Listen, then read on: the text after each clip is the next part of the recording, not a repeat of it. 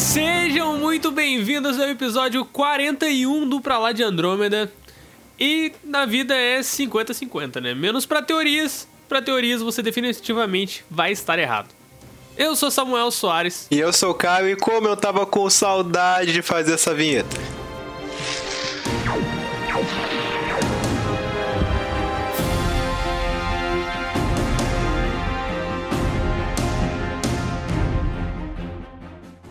Mas voltando, Caio, ao episódio de hoje, a gente vai falar sobre o quê? Eu não tava esperando essa ponte, viu? Como a gente tá desacostumado, mas a gente vai falar de teorias. Como você teorizar para filmes, séries, livros, etc., o que você quiser, pode estragar esse filme e esse conteúdo para você, porque você tá esperando alguma coisa e isso não vai acontecer necessariamente. É isso? Talvez seja. Vamos lá.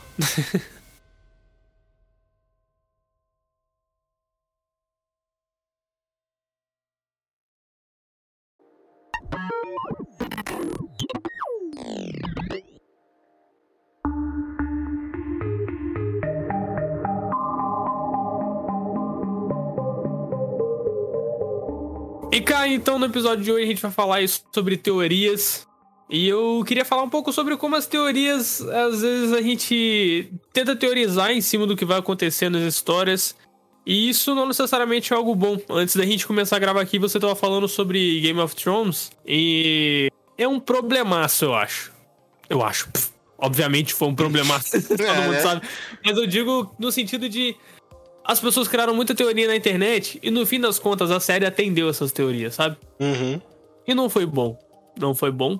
E eu acho que nem sempre a série precisa atender o que os fãs querem, sabe? Não as séries em si, mas tipo filmes, Eu histórias também. no geral. Eu também acho muito errôneo você tá fazendo algum conteúdo e você tá pensando em agradar fãs 100% em detrimento do que você quer contar com a obra. Eu sempre pensei assim.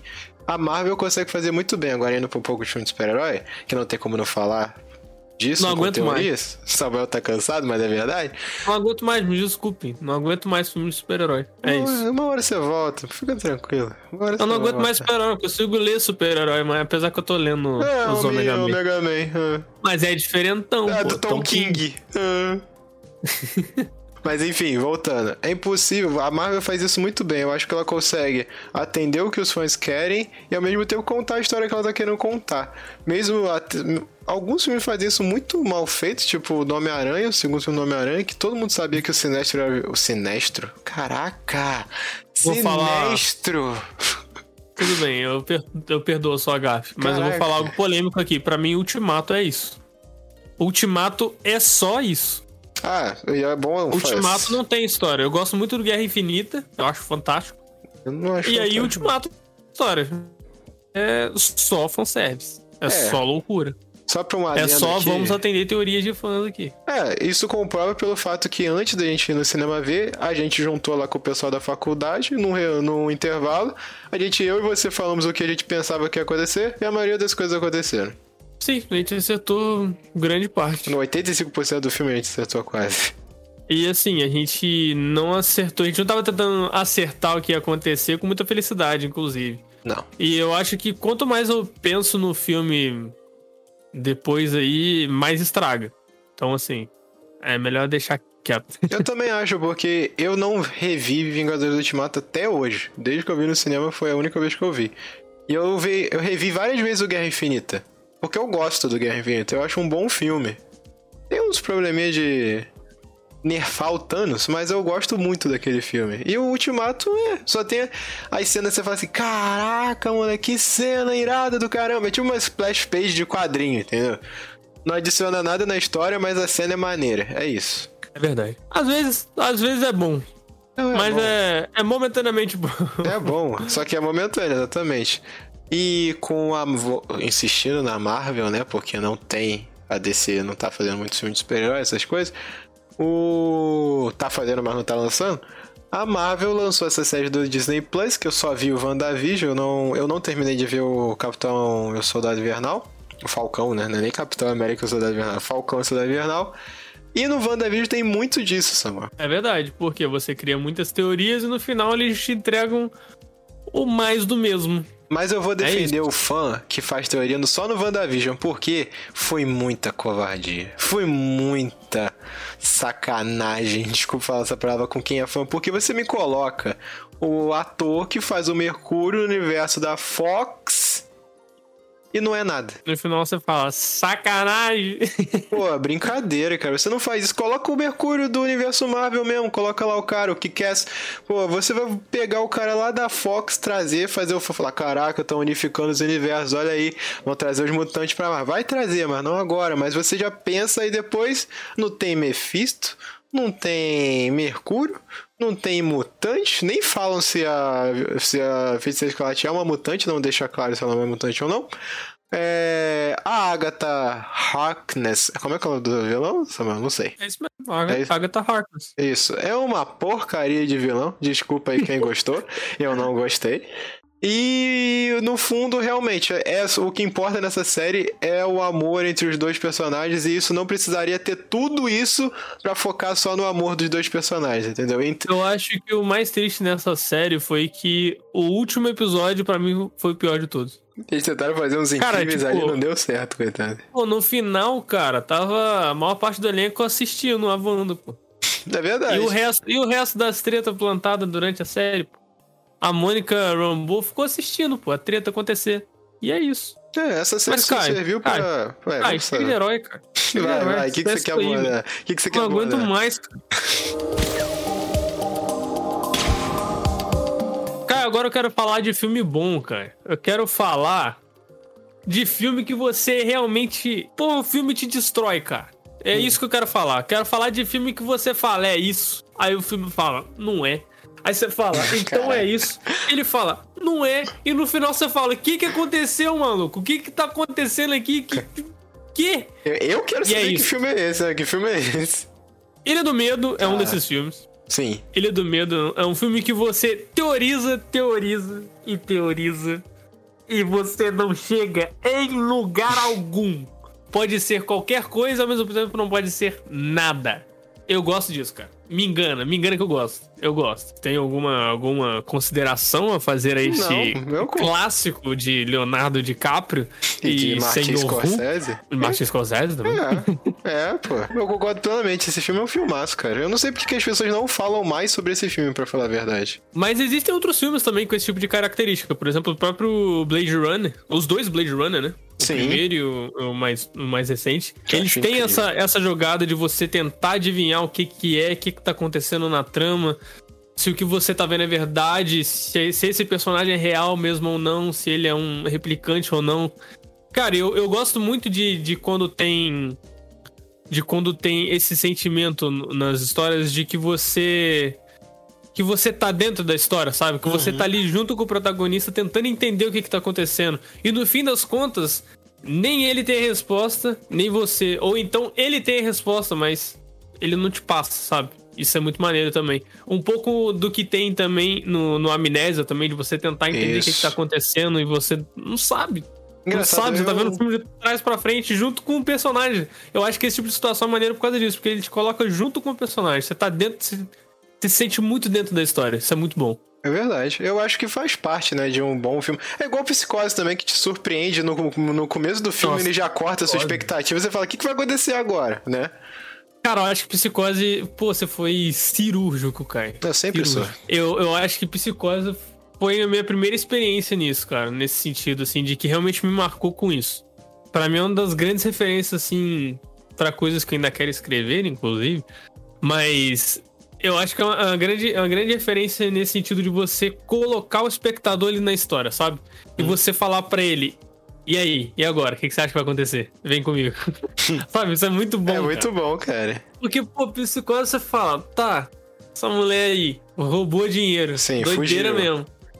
Mas esse filme não era sobre o maluco lá e pá, mulher morreu. Você fala, quê? Aqui, mas pra onde que vai agora isso aí, cara? E é isso, cara. E você fica nessa expectativa de, do que, que vai acontecer, cara. E, e- e geralmente é muito difícil, cara, você acertar o que, que vai acontecer nesse tipo de filme. cara. Quando o filme é bem feito, é difícil de você acertar realmente. filme- Cara, é praticamente impossível, cara. Porque. Cara, beleza, ali, por exemplo, Blade Runner. Você pode falar, ah, beleza, ele, ele, ele é replicante. Ele, ele, ele não, não é um humano de verdade, igual ele tá pensando. Você pode falar isso. Mas, cara, é muito mais complexo É do que muito isso mais no complexo. final, isso que eu amo em Blade Runner. é Porque a tudo. gente, inclusive, inclusive, a gente já discutiu sobre o, o Blade Runner 2049 aqui, sobre algumas nuances dele de como ele, ele trata o personagem replicante e tal. Dá uma procurada lá, você com certeza vai gostar desse, desse episódio aí. Procura aí que, se não me engano, se chama Blade Runner e o que te faz ser humano. Dá uma procurada lá. Nesse filme tem muito disso de você pegar as expectativas do, do, do telespectador e juntar com que o, com que o personagem também tá, tá sentindo. E no final você deixa uma mensagem aberta pros dois, sabe? Porque a gente, inclusive, discute nesse podcast que a gente falou. Você não sabe se toda a jornada dele, tudo que ele sentiu, afetou ele como uma pessoa, sabe? Ou se foi mera programação de máquina. É isso que é muito maneiro no final. E fica em aberto. Eu acho o Eu acho Blade que Runner genial. Eu acho uma das melhores obras já feitas no cinema de longe. Eu acho. Eu não gosto de colocar patamar de filme, mas pra mim é o filme que chega mais perto de ser meu filme favorito de todos os tempos. Eu acho brilhante. Mas, Brilhante. só pra fugir um pouco do Blade Runner, Samuel, que senão a gente vai falar de Blade Runner pra sempre, porque tem muita coisa pra falar, eu vou puxar dois filmes que são dirigidos pelos mesmos caras e que também brincam com o você tentar adivinhar o que, que vai acontecer e você vai falar, nossa senhora, quando eu falar. Posso falar? Pode falar. A Bruxa e Farol. Eu tava pensando nisso, cara. De verdade. Eu tava pensando nesse filme. Porque é um Cara. filme que você começa numa situação, beleza, a- tudo normal. O cara tem que cuidar do farol e a família é expulsa lá da vila onde eles moram e eles vão morar numa fazenda lá no. em qualquer lugar. E é a vida desses dois pontos. Só que vai indo, vai indo, você fala, gente, tem alguma coisa Eu acho que esse tipo aqui. de filme é interessante porque ele não te, ele não te mostra todas as regras desse mundo. Uhum.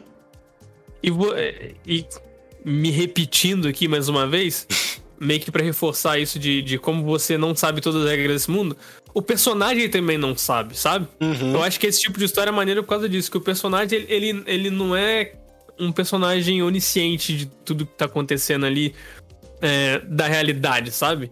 Eu acho que isso gera um pouco de, de, de suspense também, né? Essas histórias, ela- elas pegam muito de suspense. Inclusive, o Blade Runner tem muito de, de suspense policial, né? Obviamente. No ar, puro. É. E, o, e a bruxa e o farol pega muito de um terror psicológico. Então sempre bebe muito desse suspense, de você tentar entender o que, que é aquele mundo que você tá vendo, sabe? E o personagem também. E isso cria uma conexão muito forte, isso é muito maneiro. Cara, mas no A Bruxa, principalmente, o Farol é incrível também. O... Caraca, eu ia falar Leonardo DiCaprio, tem nada a ver. Robert Pattinson e o William Defoe atuam que é uma coisa genial, os dois juntos. É... Vale destacar que é o William Dafoe e o futuro William Dafoe. O Robert Pattinson, quê? você acha? Eu acho, porque ele é esquisito. É verdade, ele é esquisito mesmo. William Defoe, pô, você já viu o William Defoe novo? Ah, é o- era o galãzinho esquisito, pô. Eu nunca vi o William Defoe novo, Aí isso depois deve ter ele sido ficou velho, muito ele tempo. ficou só esquisito. O, o- cara, o Robert Pattinson tem tudo pra ser isso, cara. Ele é o galãzinho esquisito. Quando ele ficar velho, ele vai ser só esquisito. É. E atuando pra cacete. É. Eu acho que o Hollywood precisa sempre de um cara assim. O cara esquisito que atua pra cacete. Um abraço aí pro William Dafoe. Tá bom, nossa, que defesa, o William Defoe do nada. Mas E enfim. pro Robert Pattinson também, um abraço aí pro Eu também acho, pô, uma ótima escolha de Batman que muita gente acha que vai ser ruim e eu acho que vai ser do caramba. Mas o. Eu também acho. Voltando à bruxa. O A Bruxa, cara, eu acho que no quesito de desespero, pode ser pelo fato de eu ser criado como católico, né? E ter essa coisa na minha vida. Mas, cara, a tensão que ele cria, Samuel, principalmente nas cenas finais, você fala assim, gente, o que que tá acontecendo com essas pessoas? O que que, uma louco, o que, que a loucura faz? Pra onde que essa porcaria de filme vai? Aí culmina na cena que você fala que arrepia É, todos os pelos do seu eu- corpo. Eu já falei isso pro Caio, mas a gente não gravou o podcast já tem um tempo, né? Tem um tempo que a gente não grava podcast e ah, a gente não teve oportunidade de dizer isso aqui. Mas eu acho que essa cena da bruxa é uma das cenas mais horripilantes, eu Uhum. adoro essa palavra. Das cenas mais horripilantes que eu já que eu já vi na minha vida. E não é o tipo de cena que grita na sua cara, não tem ia falar cliffhanger. É cliffhanger? Não. Não, cliffhanger é o gancho no final. É o gancho do Qual é final. o- qual Jump que é o scare, nome? pô. Jumpscare, pô. Faz nem sentido o cliffhanger. Mas. é, não é uma cena. Não é uma, uma cena. Não é uma cena de jumpscare. Não é susto, mas é, cara, é uma das Desespero. coisas mais assustadoras que eu já vi, cara. desespero Porque você tem, um, pô, você tem uma tensão durante o filme inteiro. E aí, meu amigo? Meu amigo. meu amigo, na hora que o bode Coloca fala. a mãozinha no seu ombro ali da menina e começa a falar. E você fala assim, mano Você do céu. pausa o filme e vai orar a Deus. É o momento que ateu vira cristão, meu. É isso mesmo. Não, é isso cara, mesmo. na hora que o bode fala, você fala, Deus, nunca te critiquei. Preciso da tua nunca ajuda. duvidei. Cara, É e é uma voz gostosa, sabe? Uma voz aveludada. assim. Cara, é assim, uma das cenas mais assustadoras que eu já vi na minha vida. E pro é, final simplesmente. fica mais assustador. Fica, não fica mais assustador, só que fi- fica bizarro, porque tem lá as meninas flutuando e você fala, gente do céu. É bruxaria. É o momento que. Bruxaria. que... Mas é, pô, é bruxaria, pô. Ela se tornou uma bruxa no final. É pô. verdade. A bruxa é ela, pô. O título, a bruxa é dela. Só que Mas o, eu o acho- filme eu vai acho construindo muito normal. Ele vai indo devagarzinho. Só que Não, do nada. começa bem pé no chão, né? É, Parece algo muito de, de fé, de, de tipo de. Eu acho que no começo ele trata muito isso da loucura do pai dela. Sim. O pai dela é um cara muito religioso. Eu acho que trata muito de religiosidade durante o filme. Sim. E do nada no final, é, é aquilo que eu falei. O, o filme, a história, ele não te mostra todas as regras. Ele te dá pistas. E você fica, isso é real ou não? Isso é muito bom, cara. Sim. Eu adoro filme que faz isso. Isso é real ou não? É, é isso mesmo ou não é? E no final, É. o autor pega todas as regras e cospe na sua cara e fala: É isso daí mesmo, seu otário. Engole. Caraca, ok. É, isso aí Cara, mesmo. é isso. E você fica chocado, extasiado e impressionado.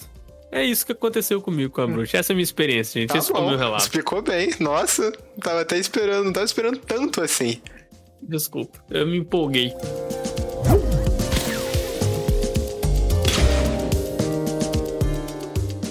Agora, só pra fechar com outro clássico também, que o Samuel não viu no caso, é Cidadão Kane. Cidadão Kane? Cidadão Kane, porque você não viu? Não vi, realmente. Vergonha, shame on you. E... Ah, vergonha nada. pô. O filme é de 1900 e... sei lá, velho. de Números negativos ainda. Tá. Que a trama do filme basicamente é a morte de um milionário excêntrico e um jornalista tentando adivinhar por que, que o milionário falou a palavra Rosebud antes de morrer. O que, que significa essa palavra, Rosebud? O que, que é na vida desse milionário, a vida mega ocupada e extravagante que ele vivia? O que, que significa essa palavra específica? E você vai. Ah, Um minuto, um minutinho só. Eu preciso. É. Como se diz? ah. Não, eu não queria falar aplaudir, mas. Mas. Ovacionar. Pô, ovacionar essa sinopse simples que já me deu uma mega vontade de assistir o filme, né? Eu Ah, acho que eu não sabia sobre o que se tratava. Não, não é mérito seu, me desculpe. Não é mérito seu, é Caraca, o mérito mas fui do eu que filme. fiz a sinopse, caramba. Agora. Mas é a sinopse simples, pô. É a sinopse simples do filme que me convenceu de que o filme parece ser realmente muito bom. Eu só é vi um, o é filme um- com a sinopse também. Pô, é, é uma, é uma trama muito boa, pô. É um, é um plot muito bom. Uhum. Então, sabe o que que é bom, Samuel? O que que é melhor Não. ainda que essa sinopse? O final do filme. Que você fica. Eu não vou contar Ah, porque pô, você não não, viu. Não não, vou contar. Não vou contar.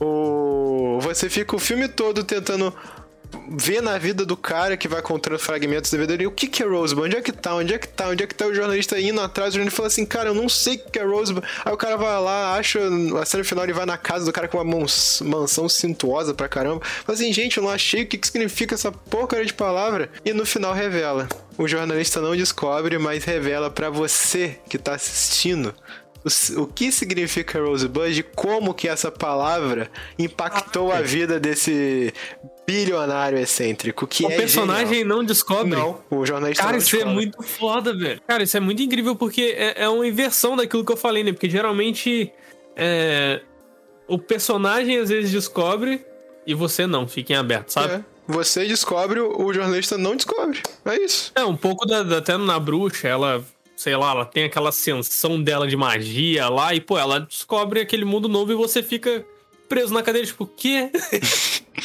no, no farol também, termina com ele lá morrendo lá e sendo, sendo realmente lido pelo aquele universo ali e você não entende 100% aquilo. Agora é muito interessante você você como espectador ter o conhecimento do que aconteceu e o personagem não. O personagem, sei lá, falhou na jornada dele. Falhou. Mas, mas você viu.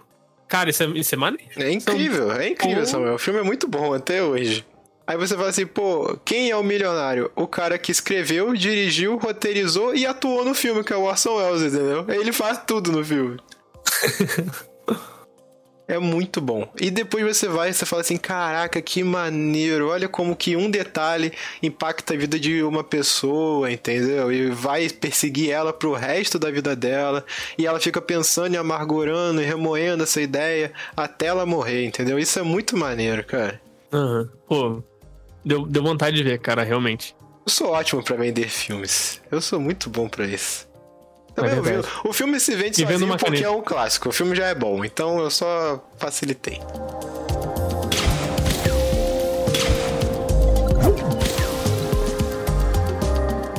E se você acha que a gente esqueceu aqui de falar sobre algum filme, de alguma história, algum livro também, tanto faz, não precisa ser necessariamente audiovisual, mas foi algo que a gente focou aqui, certo, Caio? Uhum. Mas se você acha que a gente esqueceu aqui de alguma coisa que seria interessante a gente voltar para falar aqui, fala pra gente. Vai lá em arroba pra lá de Andrômeda no Instagram. Segue a gente, manda uma mensagenzinha pra gente que a gente vai te responder, a gente vai ver, com certeza. E é isso aí, não deixe de seguir a gente também no Spotify ou qualquer outro streaming que você esteja ouvindo. E até a próxima. Caraca, Samuel, acabei de lembrar um que também tem um momento plot twist, você tentar adivinhar e você não consegue. Doomsday Clock, cara, lá do, da DC. o quadrinho. Desculpa, Kai. Desculpa, Kai. Você não leu, né? Acabou o programa, Kai. Desculpa. Infelizmente, não dá mais tempo. Olha lá. Vai acabar agora, cara.